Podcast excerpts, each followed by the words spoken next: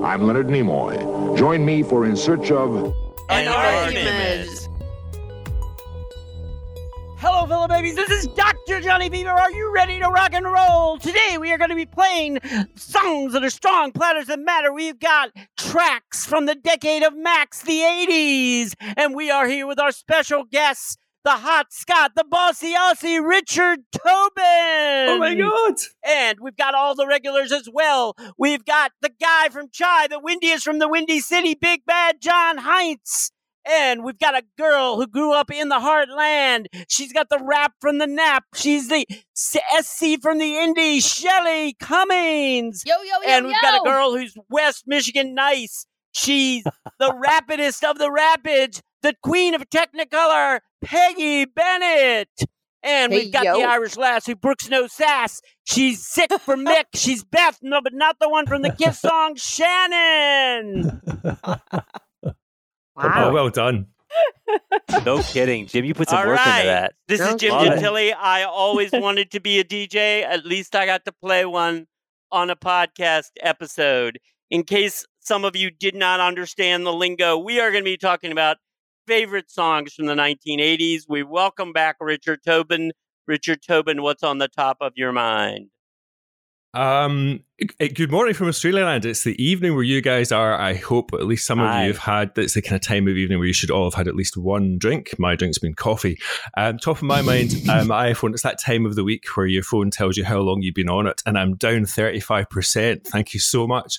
Two hours and twelve Congratulations. minutes. Yeah, thank you. Congratulations. Very good. I'm going to go next because I have a special top of mind because I was reading Sports Illustrated magazine, their NBA preview issue, and I read something that made me think of my friend John Heinz because it involves Oh, two boy. things about John. One is his Oh love for elaborate coffee, and the other is his entrepreneurial capitalism streak.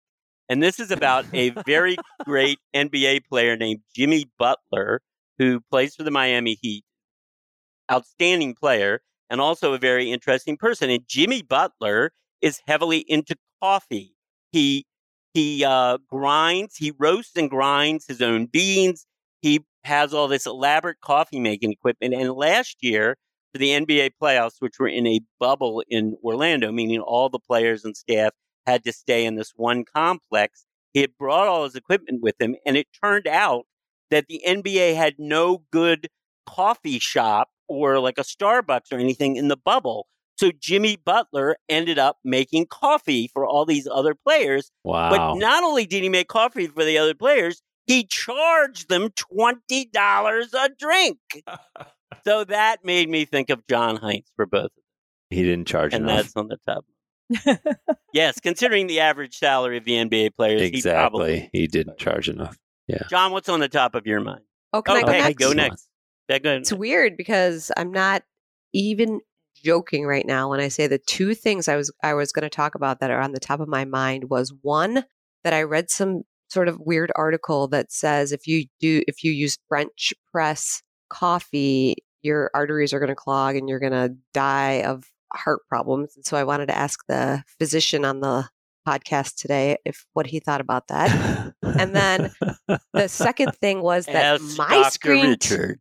my screen time is down 10% and I was super excited about that. Yay! So weird that Okay. both those things got discussed already. Quickly, Dr. Richard, a brief uh, diagnosis on the French press coffee. Yes, you'll have heard of organisations like QAnon and things like that. It's utter bollocks. Okay, good because I that's what I drink every day and I Good to suddenly know. Good to know. Okay. Okay, uh, I'm up eight percent from last week on Oh, screen time. I John, just you go checked. next. I just checked. Uh, I am thinking. I I guess I'm thinking about that. If I have to be, since I I didn't mean that as mine, but I'll just. Uh, so I'll. I mean, what I actually was thinking about just before the podcast was a friend sent me the per, the Put Bernie Anywhere website. Have mm. you guys seen this? It's based on the the, me- the meme based on the picture of him sitting at It's the a, it's a website where you can put in any address anywhere in the world, and it puts Bernie there. it's very funny. it's weird.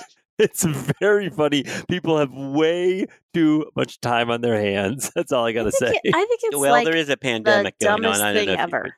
Like I don't Shelley, get. I don't. since you so chimed in, what's on the top of your mind? What did you say, Shelley? I think it's the dumbest thing ever.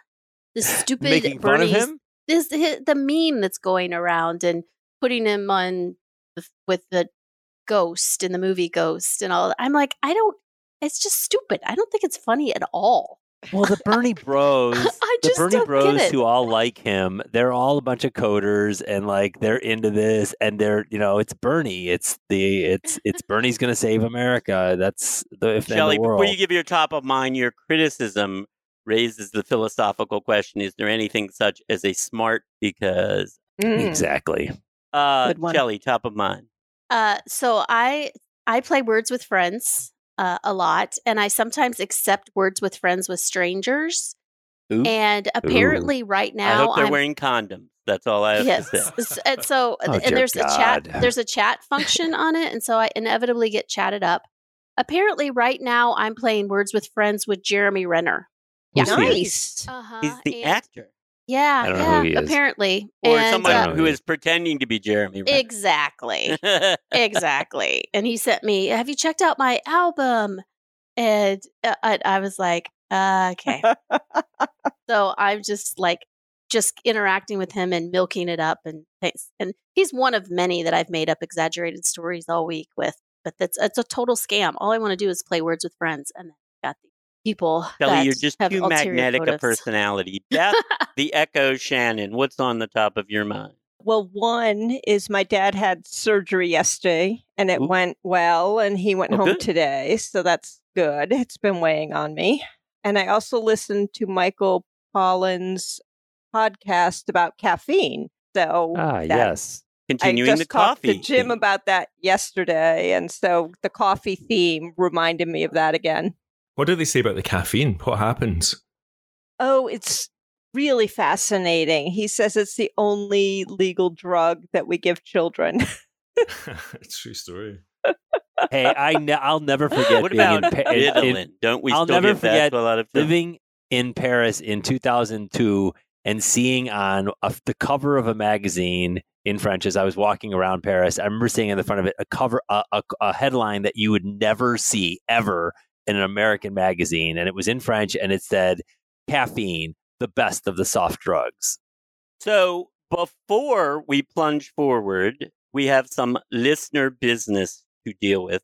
First of all, friend of the show and former guest Alex Berger did contact us to let us know that the story that John repeated during the last episode about Mike Pence unfriending Donald or unfollowing Donald Trump on Twitter turns out to be a false. And thank you, Alex, for serving as our unpaid fact checker. And we also, as you know, like Jesus Christ, who had his 12 apostles, we have our 12 listeners. And we got an email from one of our 12 after the last episode from Edward in Shanghai. My name is Edward, and I'm one of the 12 listeners. I've enjoyed every episode and never felt that they were too long. It's such a pain to crave for the new episode update in the middle of the week. And listening to John talking over Jim, as well as Shelley and Peggy sharing their stories, has been one of my biggest sources of entertainment during this pandemic. I can't speak for other listeners, but I absolutely won't mind the episodes being longer than an hour. By the way, where can I find the Paris pictures? Well, interruption. They're now up on the website, and so anybody can see the Paris pictures. And Edward adds one more thing when the pandemic is gone, the Paris live stream is a must. He also goes on to say, to me in particular, absolutely, I don't think that you are talking. So Edward shoots right to the Hall of Fame as one of our lists. How much did you Who pay is him, this Jim? guy? Who's Edward? He's Edward from Shanghai. He's one of our 12 Oh. listeners. Shelley, be nice. Or Peggy, whoever you are. Yeah, that was Peggy. I'm sorry. You're always. I should have known it was Peggy. so All nobody right. nobody actually knows Edward personally. He's just one of our listeners. I do. Oh, okay. Yeah, I was going to say. Eh, surely, I lived in Shanghai. I know. That's gonna why I was thinking. I thought you probably knew him, but but you were so quiet. I know it's rare, isn't it? It's really It was- unusual it was- for me to be quiet. I'm trying You to want- be quiet. Jim Okay. clearly is on a mission. I feel the pace of it going, and I don't want to get in the way of the train. We want to get to the music, right? That's what I we're here for. I hear you. Although I did hear some podcasts where they spend the, they spend like 45 minutes just like selling their shit and trying to like talk about stuff, and then finally, like the last 45 minutes, they get into the interview or whatever. And I don't think we want to be like that. No. I like the way you do it, Jim. I wish we had stuff to sell, but we don't. so the idea for this podcast was very simple. Since Richard Tobin was kind enough to be our guest, and he knows and well m- appreciates music very well, I thought it would be a great idea if we all picked uh, one favorite song from the '80s, and we'd listen to a little bit about them and talk about them. This created consternation among my fellow podcasters about what do you mean by favorite song, favorite song now, or favorite song then, and blah, blah, blah. And it's so hard to pick one. So, just so we're clear, we're saying these are a favorite song from each one of us from the, ni- the decade of the 1980s. And we're going to start with the one that was picked by Mr. John Heinz. So, let's listen to a little of John Heinz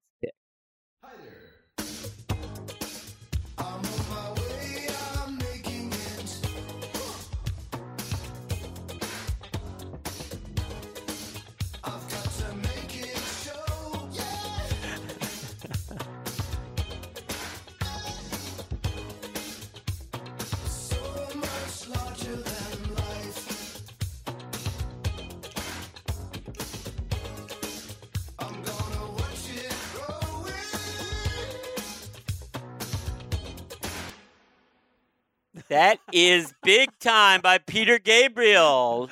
John It's Heinz, way why did more you than we're allowed song? to play. No, that's uh, that's thirty seconds, dude. I thought we were I allowed danced in five my chair. seconds. No, I did too. Beth Oh, we're getting a we're getting a cease and desist letter on that one. No, totally was dancing and seconds. snapping. it's fair use because Yeah. we're talking about the song. Why did you pick the song?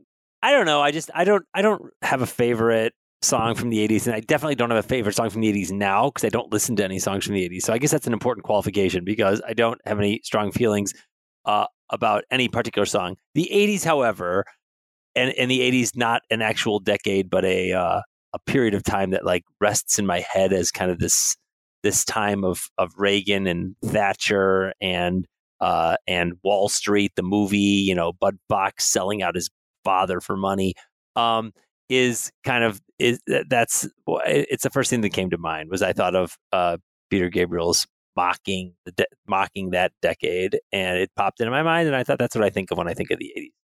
Okay, so John Heinz, based on your song selection, I have a question for you. Yeah. Is it so much larger than life? Is what? Whatever it is, is it so much larger than life? Uh, I don't know. I don't know. I think I'm not clear on the lyrics. Well, the lyric says it's so much larger. No, I understand what the lyrics are. I'm not clear on like what Peter Gabriel intended it for the That's metaphor to mean. Anybody Yeah. else have any thoughts on Big Time by Peter Gabriel? I think that that uh, it, that absolutely describes you in the eighties, John Heinz, like so much larger than life.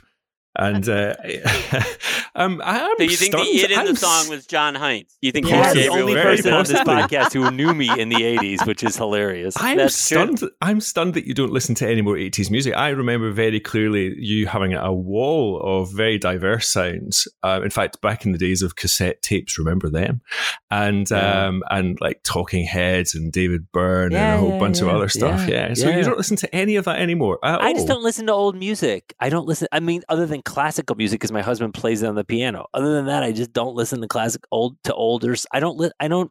I don't know. I listen. I'm. I push myself to listen to new things. I, pu- And I guess right now, what I listen to, I think honestly, I'm listening to a lot more like weird music, like ambient and electro, like you know, Yeah. non non rhythmic. Um, uh, minimalist noise music and stuff. I'm listening to weird stuff that I hear on Bandcamp. So um, I'm not coup listening to- soundtracks. Yeah. I'm just not I'm just not listening. Yeah, I really like those. I like all that Iñárritu. We've talked about this before on this podcast. Iñárritu's movies, how he before, you know, all the good directors are coming out of Mexico and apparently several of them are are former former uh, uh, directors and conductors who have switched to being directors and they uh, in Iñárritu's movies where it's all this like drone music, you know, and like what what was that one in space with uh with with George Clooney and Uh, Sandra Gravity. Bullock. Gravity. Gravity. Yeah, I mean, this it's like music that's not music. I don't know. I'm kind of I'm kind of liking the weirdness of it. I don't know. Do pop like it, pop music is fading for me. Do you like it because it's like background music when you're doing other stuff, or is that the music, that ambient type music, what you turn on when you want to listen to music? No, I Right. don't. No, I don't know. Um, I if I, the only thing I might get nostalgic about, and I guess I probably should have put this on the, the only thing that I might like want to put on in a, in a sense of nostalgia and listen to what the past what would be Pet Shop Boys. That's it. Well, why didn't you pick a Pet Shop Boys? You know, song? I didn't because well because I wasn't that wasn't how I was thinking. I was thinking we're talking about the '80s, so I'm like, this is what I. I Pet Shop Boys the- are know. from the '80s. No, I know, but I mean, it's just my '80s. It's very personal to me. Well, um, Okay. But this was, Um, but I mean, I mean, I listened to, but, but but Richard's right. I listened to everything in the '80s. I listened to a million things. I mean, I I I, I listened to a lot, a lot, a lot of recorded music. But to, to get to Shelley's point, why do I listen to what I listen to now? I find it more challenging. I don't know. I just find I find a lot of pop music that I'm hearing today a little too sugary for me. Um, I do like the hip hop stuff coming out of like you know I like the so- the Hamilton soundtrack and I like that hilarious um, thing that Peggy sent around of the uh, the Janet Yellen um, that, That was great. that was on Marketplace of all places, you know, the Yeah. radio show. But we, uh, but it was it was great. I like that, right? I like that kind of almost. I don't know. It's like kind of you know rap informed, um, high speed, high velocity, kind of witty rhyming. That's fun, and I like that. But I also think that I just like I like stuff that's like weird. It's doing something really different, and you know, kind of just a straight up, you know, pop song is a little too sugar coated for me. Now, Beth, I don't know. Shelley, Peggy, any thoughts on Big Time by Peter Gabriel? I I like he it. was I love- dancing. I love that. I song. was dancing as That well. was bad. Yeah. Good dance song. That, Yeah. by the way, was Big Time was the fourth single from Peter Gabriel's So album released in 1986. It was also the theme music used for WrestleMania 22 in 2006. It reached number eight on the Billboard charts in the US, number 13 on the charts in the UK, and number 37 on the charts in Australia. But was Richard in Australia then? No. But Oh, I no. figured No. we would honor the fact that he's in Australia now by including information about the Australia charts for all the songs. I. Tremendous. Wow, no kidding. Yeah, wow. Well, the UK and Australia. No, Jim, aren't you we don't- considerate? Well, I thought it would be the right thing. Taking the high road. All right. On that note, we're going to listen to the song selected by Ms. Peggy Bennett.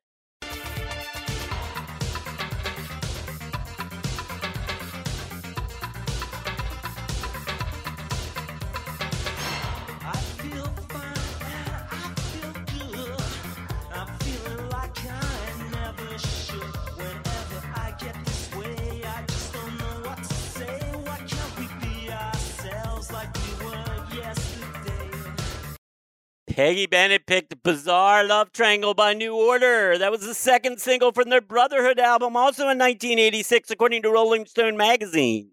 It is one of the 500 greatest songs of all time. It did It not, is? interestingly, reach the top 100 charts in the US, but it did reach 56 in the UK. And in Australia, What? it was made it as high as number five. Wow. It was more popular in Australia as a single than in either the UK it or was the US. never number one, even in the UK.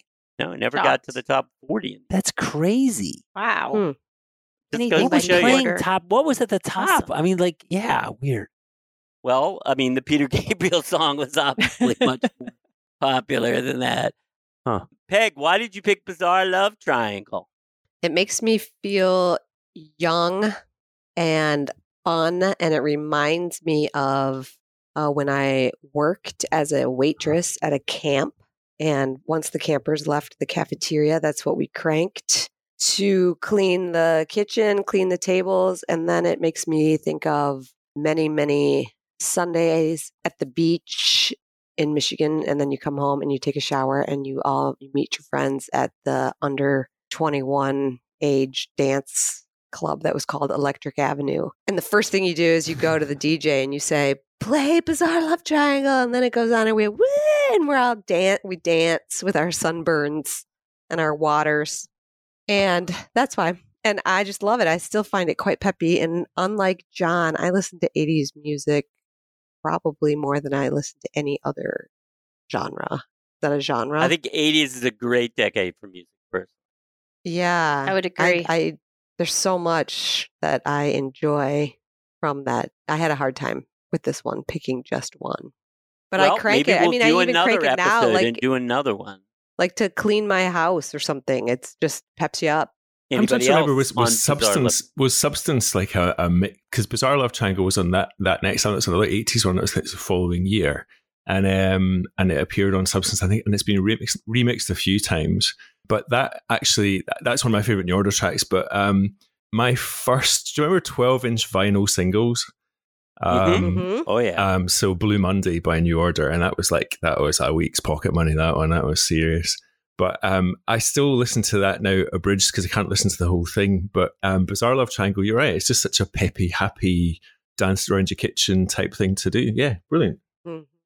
Mhm. So, Peggy, my special question for you, based on your choice of song, is this: Have you ever been involved in a bizarre love triangle? oh God. That's a better You question don't for have Shelley. to answer. No. well, she didn't pick that song. I have a question for Shelley's song. I defer to Shelley on that one. Uh, As to whether you have had a bizarre love triangle? No. triangle. Shelley, has Peggy ever had a bizarre love triangle? I do want to also make a comment about Richard's comment. Uh, and I'm going to see how many times I can use the word comment. Uh, that I totally agree with him. I didn't know John in the 80s. However, I loved his comment about John and big time in the 80s and larger than life because that's what I think of That was John too. Excellent commenting, Peggy.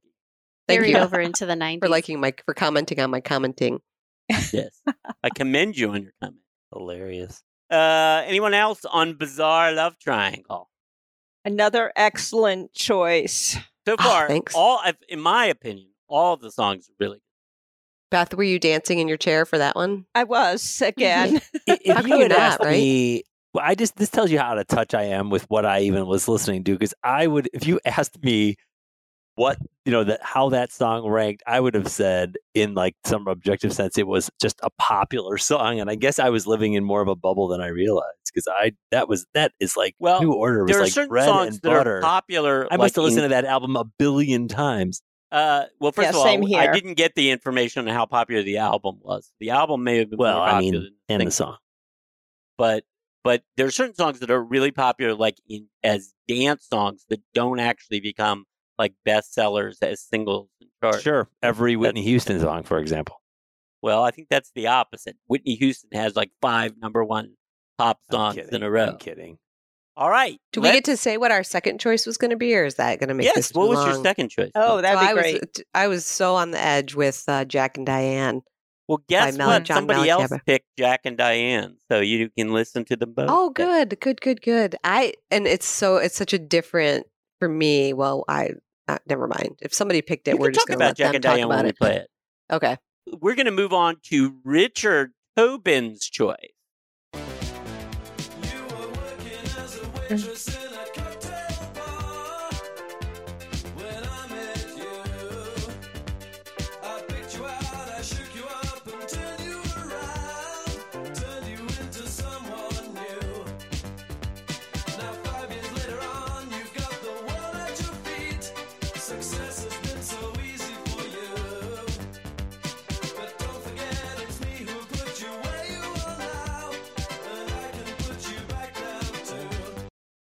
And that, of course, is Don't You Want Me by the Human League. It is the fourth single from their Dare album released in 1981. It was the most successful single ever of uh, the Human League ever released. It went to number one in the US, number one in the UK, and as high as number four in Australia.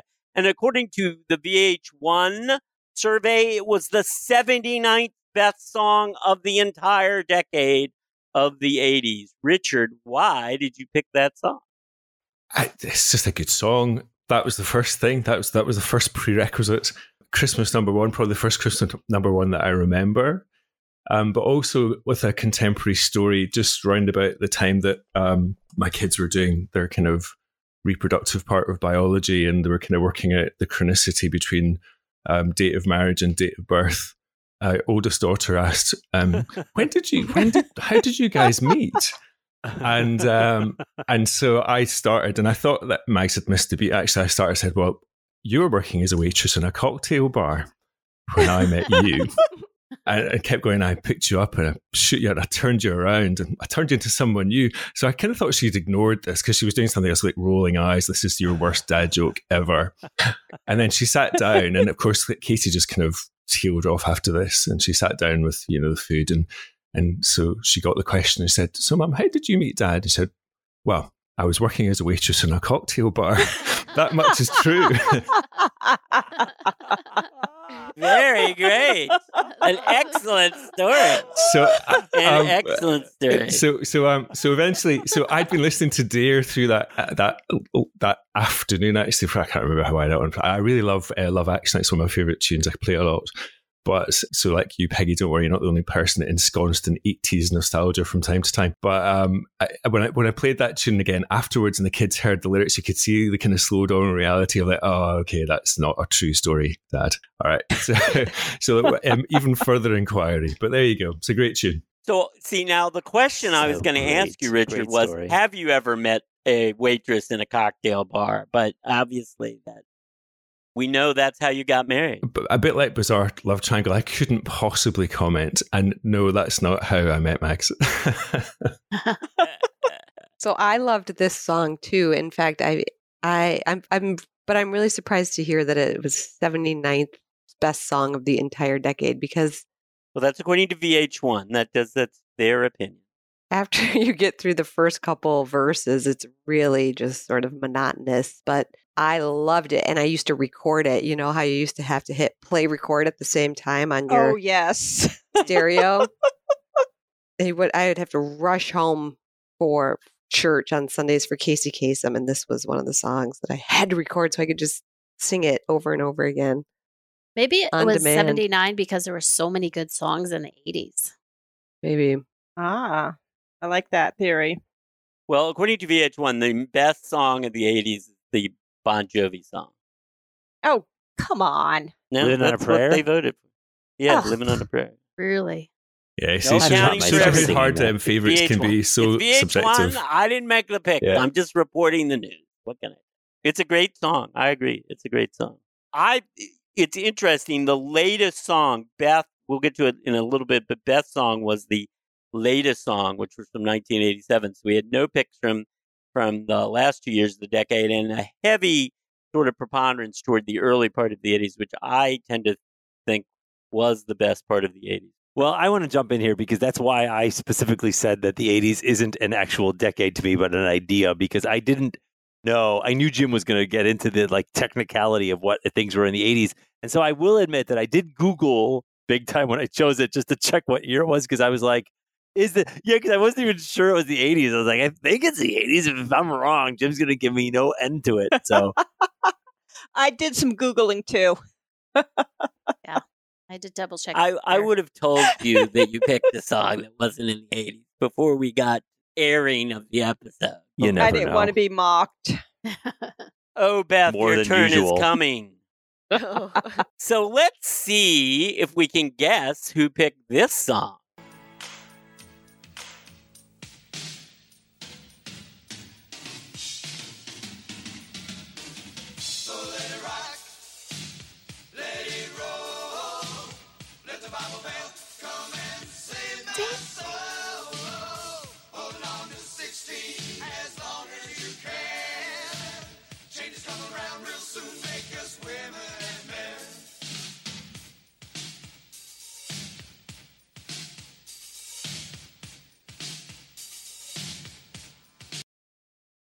Shelley, All right. Shelley Yes, picked it. course, Shelley picked that song. Shelley was so afraid you were going to pick Jack and Diane oh, that because she close. really wanted to pick it. So you, as usual, you guys in your weird friendship thing, actually were helping each other out. Well, so we're both why from did you Indiana. pick Jack and Diane, Shelley? Oh, and wait, when Jim told me that was a song, I was like, "That's a good one. I should have picked it." all, all three of us could have had it. It's a uh, great song. It's a It great is a great song. So it's John Mellencamp, and he's from Indiana. Not that that was my big uh, selection, part of my selection process, but I just have such vivid memories of when I was on the bus go in high school. I think I was either a sophomore. I think it was a sophomore, uh, and we were going to a volleyball league, a game, and the seniors were, you know, which we were idolizing super good and uh, strong Cute. players, and they were singing this song. No, this was females. Oh, the girls' you know, the girl volleyball game, and they were just singing this this song, and that line, that section there about hold on to sixteen as long as you can, has just resonated, just resonated with me, and it's one of those flashbacks in time when you, anytime you hear that song, it like takes you immediately back to that time in your life, um, and that's that's really it. Plus, I like the driving beat that most of Mellencamp's songs have. So, which raises the question I have, the very special question for you, Shelley, which is Is it true that life goes on long after the thrill of living is gone? Sadly, yes. Oh, come on. That is not true, Shelley. Like an old lady. Hey, Shelley! Shelley, Shelley, Shelley. By the way, that was the second single from the American Fool album released in 1982. It was the most successful single, most popular single of John Mellencamp's career. It went to number one in the US, only to number 25 in the UK, but in Australia, it went to number seven. And according to VH1, it was the 59th best song of the 80s. And by the way, of course, the American Fool album was released under John Mellencamp's stage name, which he apparently hated, John Cougar. Cougar. What year was Jack and Diane? Was it 84? 1982. Two. What? Yikes. 82. So I liked it later. I liked it. You're it, allowed to do that. meaning like I didn't like it in 82. I was probably too young. I, I discovered it later. when did you start? How old were you when you started listening to music like on? Yeah, I don't know. I grew up in a musical family, so I we had the radio on a lot, but I don't know. I couldn't. Um, I, I wouldn't feel comfortable guessing. But 82, I was pretty young. this is For our Very, 12 very young. listeners. it doesn't surprise me that that did better in um, in Australia than some of the kind of more anglicised like the UK stuff. You know how Australia kind of thinks of itself maybe as coming from the UK mothership, increasingly less so as time goes on. I'm not sure how to say that eloquently, but um, John Mellencamp was really popular in Australia and his whole kind of catalogue, whereas I think that was probably the only song that ever entered my consciousness in the UK. I remember hearing quite a bit of his music when I was in the States, but they never really made it in the UK, but it's a great tune. I find it actually quite um, what I was going to say when I said I almost picked it for my favorite song. Is I think it's um, kind of sad. I think it's kind of deep. It's uh, yeah.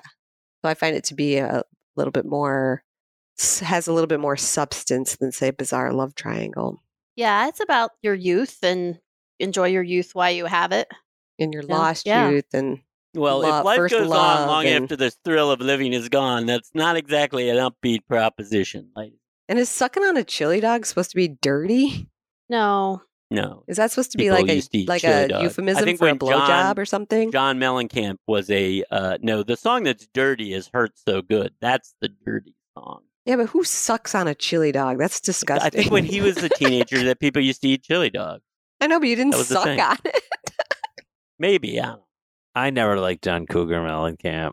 I don't know why. It just was, and I. It's funny. It fe- it feels, and I don't know what. It makes sense Well, to you to don't do like well Indiana UK. or anybody from Indiana. Well, it just right, feels John? so American. It's so American. Like I, when I picture him or I think about him, I just see like American flags and like and like you know like go America. in the USA. Well, yeah, is- I see just think this. I see this you this know- nationalism stuff that I even in the '80s I was repulsed by.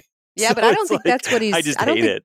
I don't think that's what he was trying to I get mean, I listened to the songs. I liked all those songs. I don't think he was either, but I just think it was. I, I in my head, I associated He's not like, Kid the Rock. fact that he was so popular from that. No, his politics are definitely very more far Yeah, to the left. and you know, I am biased Yeah, I towards know, him. but He, not- uh, you know, David Letterman can do no wrong in my mind, and he and David Letterman are good friends. And uh so I well, there you go. He's got the David what is he doing Letterman now? endorsement. Who? counting his John money, Cougar, hoping he doesn't What's he die doing? from lung First of all, cancer. he hates the name John Cougar. He likes John John Mellencamp, John Mel, whatever his name is. What's he doing? I don't know, counting his money, having I sex with he Meg probably Still Ryan. plays. I bet you he still plays once in a while. He's out there. married to Meg Ryan. Uh, were Or they were dating They or were something. dating, but they never Yeah. got. Oh, oh okay, But I don't All think right. they are at this point. okay, good for him. All right. Next up on life. the He's also from Bloomington, where both Shelley and I went to college. BTW. There you go. Next up on the list is the Beth Shannon selection.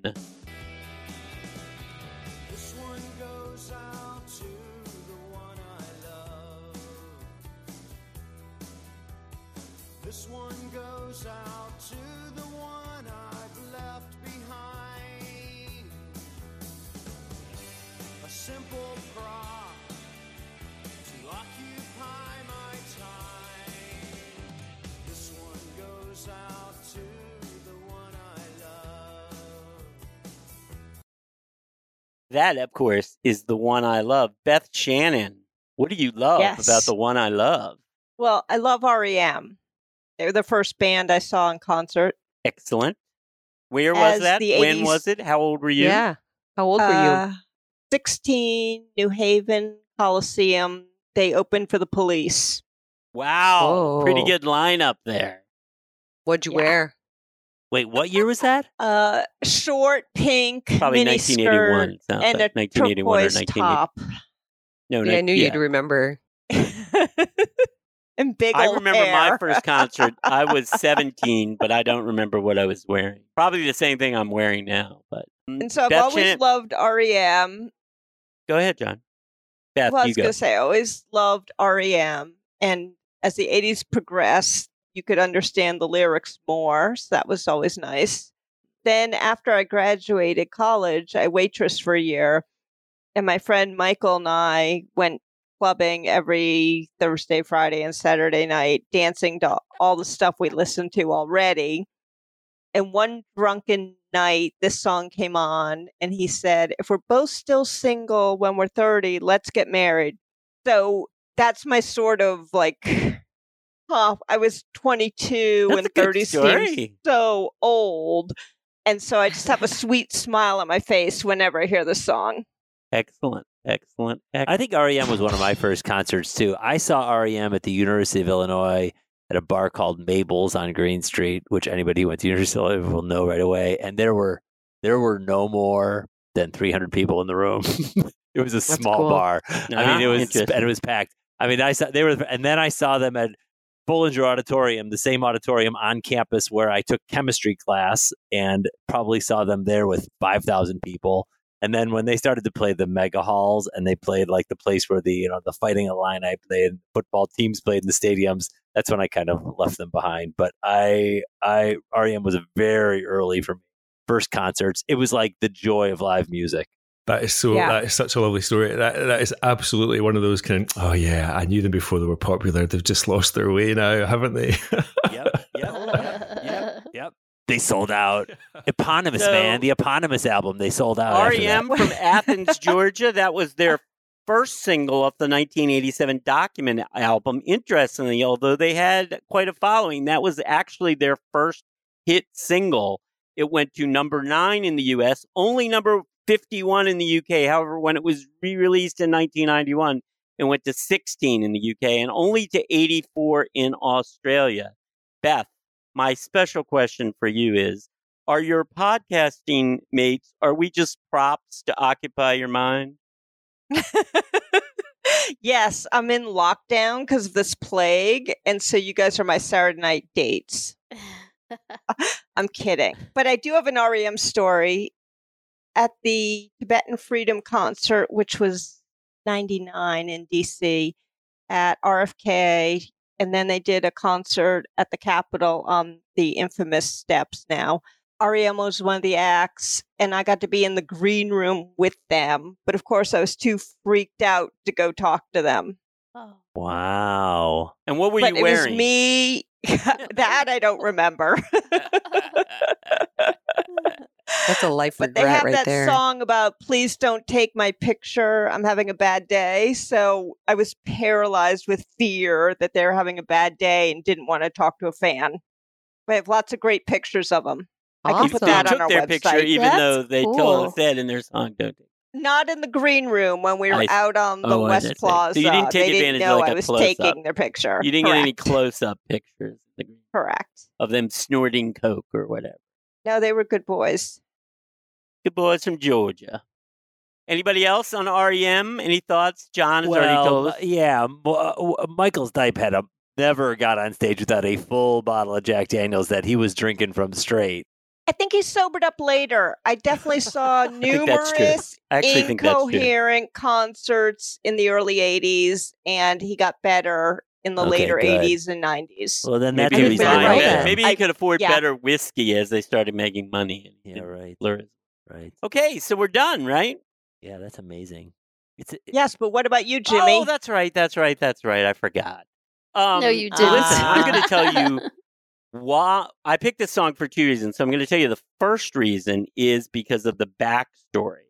And the backstory begins with a 1950 vocal group called the Four Preps, who n- you guys may not have heard of at all. I'm going to play you a little bit of the Four Preps' biggest hit. 26 miles across the sea. Santa Catalina is a waiting for me. Santa Catalina, the island of romance, romance, romance, romance. So they were a they that song was popular and they had some hits, but they weren't a particularly memorable group. They didn't weren't like a big group and they faded out by the early 60s. And uh, so what does this have to do with 80s music? Well, two of the four of the four preps went on to have very distinguished careers. The person who was most famous was a guy named Glen Larson. And Glen Larson, if you watched any junky American television from the 1970s or the 1980s, you're probably familiar with the work of Glen Larson because he became a television writer and producer. And among the shows, these are just a few of the shows that he was a a significant producer on were shows like the original Knight Rider, the original Battlestar Galactica, The Fall Guy, and probably most prominently the original Magnum PI. So Glen Larson was a huge name in Hollywood in the 70s and 80s. Another guy from that group, however, is more pertinent to us. His name was Ed Cobb, and he became a songwriter and a produ- music producer. And he wrote uh, some songs that were nothing like the songs that the four preps did, including he wrote the song Dirty Water for the Standells. And he wrote a song for an African American singer named Gloria Jones, and she put it out in the late 60s, and it did nothing in the US. It did nothing at all in the US, but it became a big hit in the UK, and Gloria Jones became a big name in the UK in the 1970s, partially because she was dating Marc Bolan, the lead singer of the glam rock, glam rock group T Rex. In any event, that song was very popular in the UK, still remained so throughout the 70s. And there was a duo that decided as their second single that they would re record the song. And they did it slower than Gloria Jones did it. And they came out like this.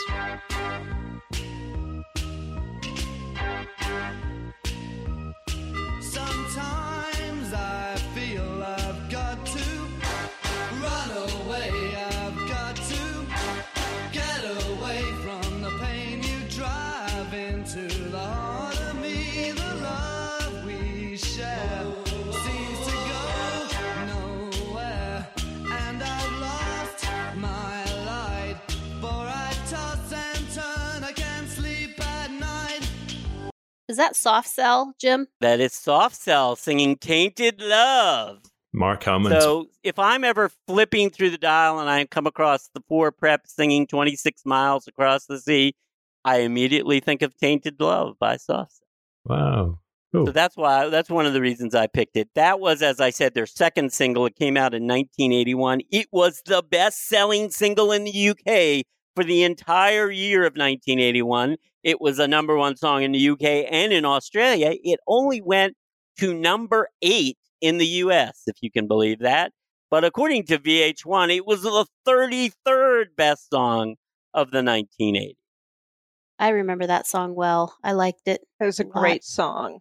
What a great story as well, like connecting all that stuff together. That's fabulous. Yeah. I actually thought um, when when you played your first grab, I thought, hmm, this is so far removed from John Heinz's ambient music, and I could I could almost kind of feel him kind of blowing his nose, going, "Oh, it's got right up there." But anyway, that's fantastic. I think that's what makes it so fascinating Yeah. that out of this vocal group in the 50s, this guy sat down and wrote this song that would become like, in some ways, as epitomize 80s music as almost as much as any other song.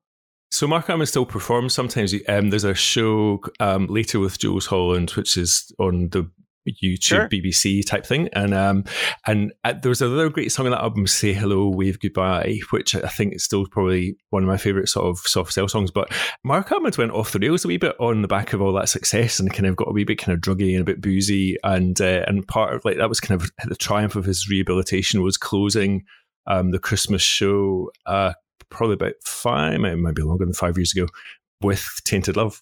Ah, very good. A lot, a great song. A great, great song. I once asked John Heinz if he had a copy of Tainted Love, and he said, I have about 10 copies of it. Yeah. You remember I- that, John? Oh, I'm I'm sure. I'm positive. I I wasted qua- massive quantities of money on yeah. Yeah.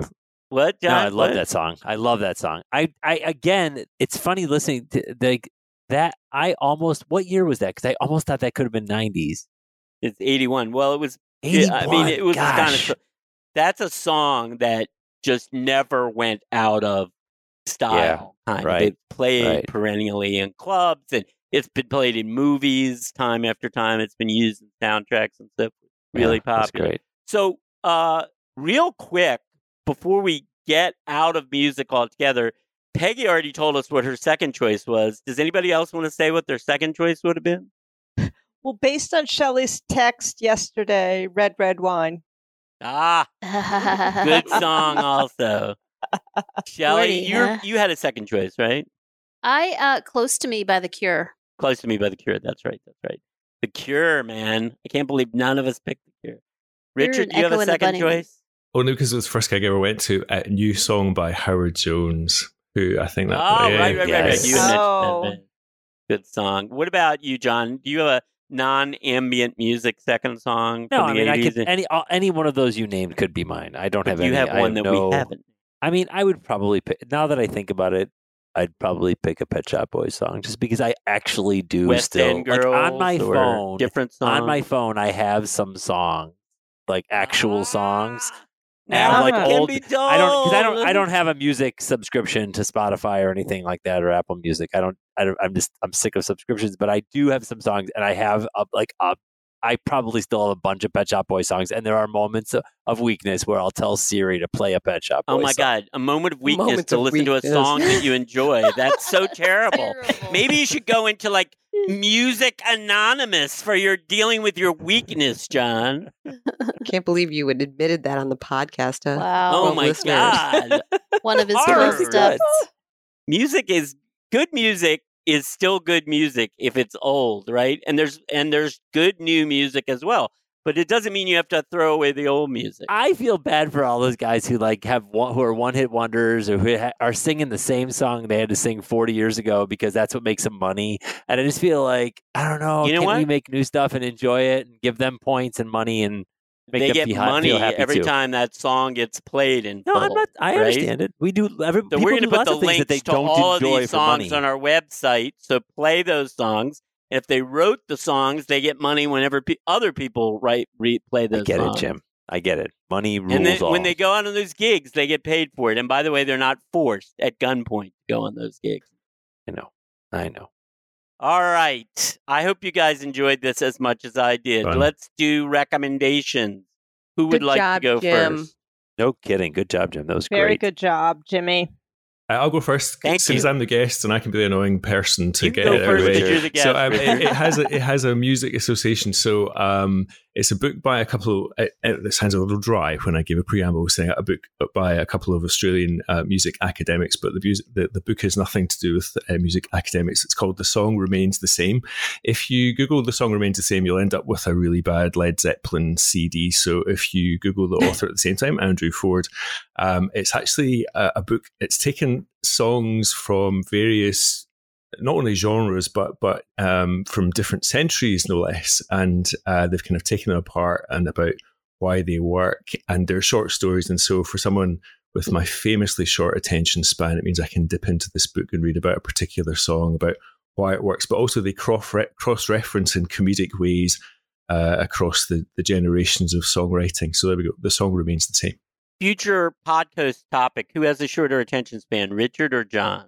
That's why Um, we're friends. Yeah, I guess. It's lucky you can remember each other at that point. Who's next? Recommendation. Wait, I have a clarifying I'll go question. next. Yes, you have clarified. Didn't we say that recommendations were voluntary? No, No. the- no. We were We very clear in the this last episode, which I realized you hadn't listened to after it was published or while it was on, though, that it was no longer voluntary. Recommendations were made. Okay, then I have to go last because I gotta think of something. I have to go last. oh, we're back to the old. Becky. Okay, Beth, you're ready to go. I am ready. So we talked about the Tana French Dublin murder series. I've now gone down the rabbit hole of Irish detective stories. Uh, me too. So I'm now reading A June of Ordinary Murders by Conor Brady. It came out in 2012. It's the first of, I think, three or four books. And it takes place in the late 19th century in Dublin. Yes, so I'm learning a lot about the politics and pre revolution and the landowners. And yeah, and the British were the I'm- bad guys. I'm willing to bet. Well, yeah. story. Duh. Yes. Of. Wow. But, we but could we're just being very clear. It was the now. English, not the Scots, who were Thank the bad you, guys. thank you, yes. Correct. Just the to be Scots- clear, that it was the English, not the not Scots all are Great Britain. also subjugated by the British. exactly. Exactly, and someday soon. That They we could do. I their could do a whole episode on that for you and give you plenty of We commentary. could talk about that. That might be an interesting That would topic. be a You've just, great you've just got rid of and the I'm Donald. thinking we should add Peggy to Richard and John to the list of the short attention span people. So maybe we should have like a a short attention span versus normal attention span sort of uh like competition sometime. What are you talking about?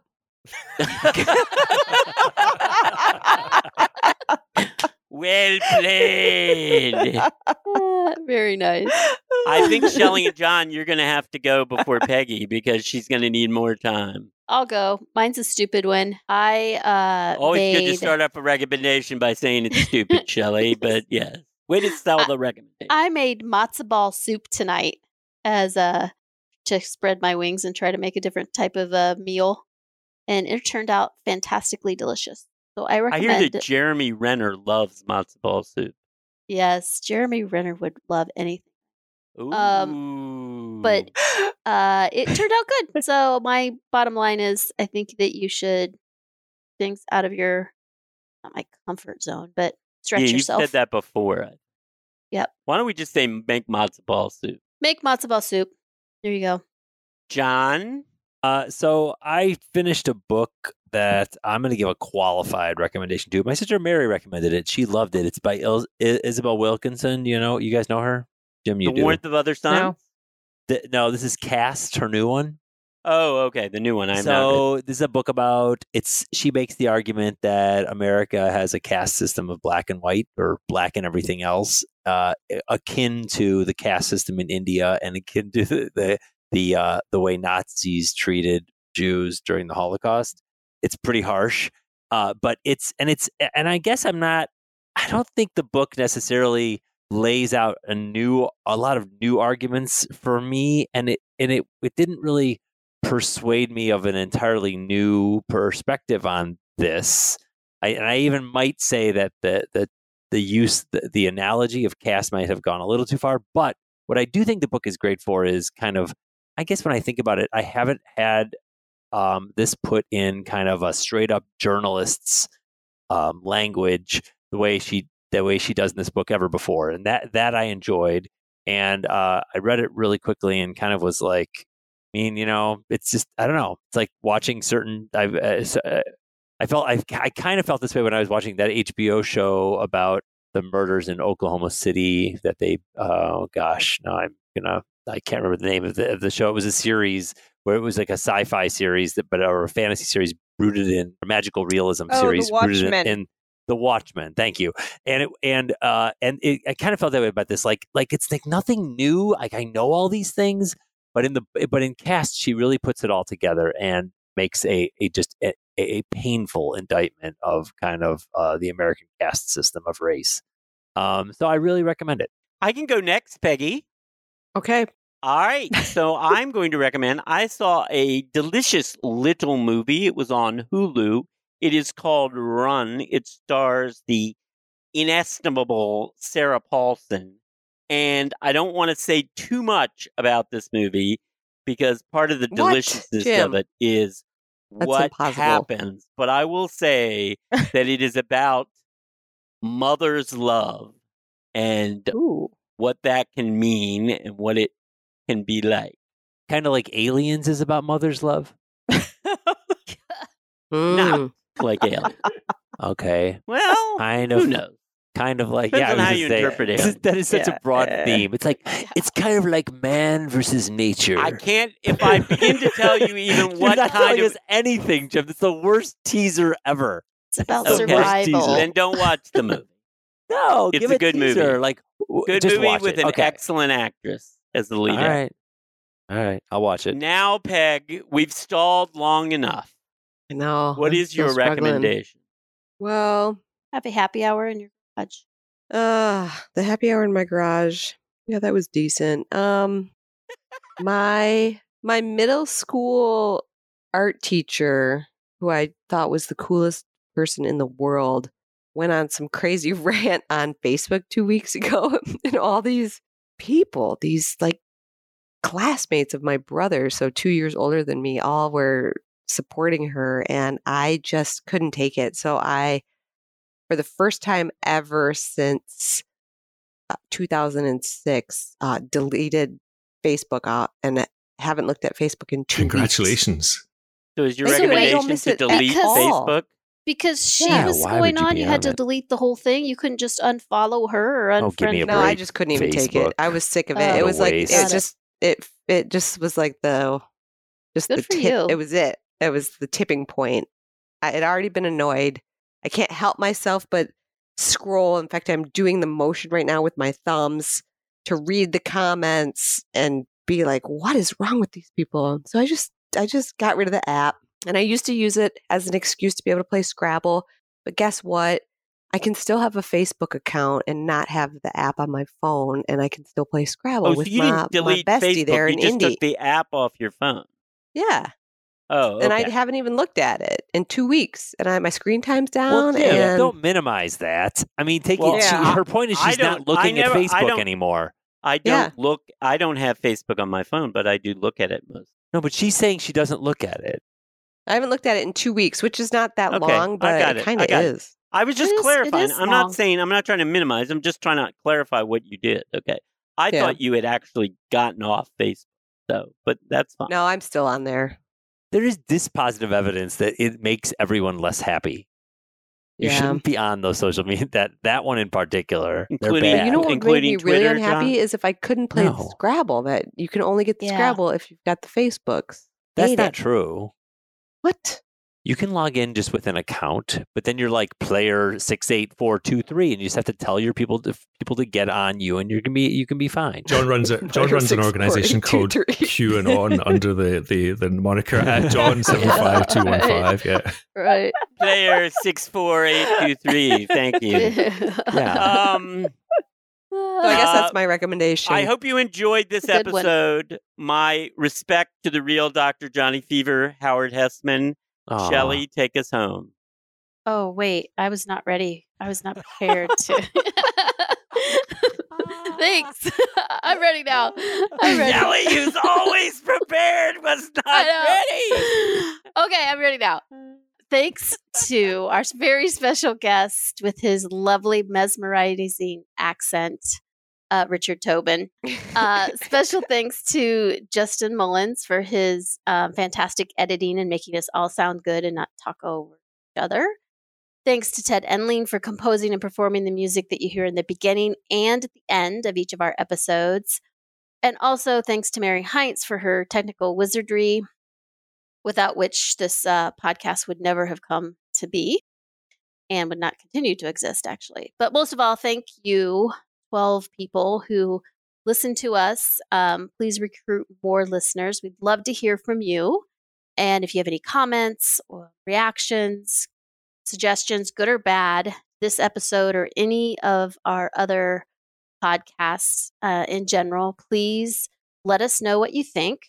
You can also leave a comment on our website, www.insearchofanargument.com, or you can um, uh, leave a comment on our Facebook page or Twitter.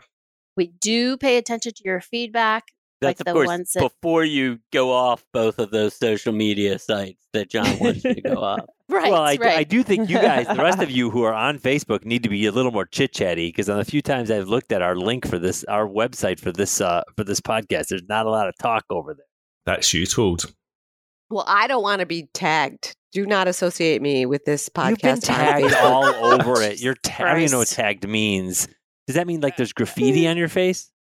No, you tat. You put my name next to it. I do not. I do not want that. I repeat. Do not put my name next okay, to this then, then we're going to do Okay. it, Peg. So, Yeah, I know. uh, with those We, words we won't of tag positive, you if you promise to start listening to the podcast.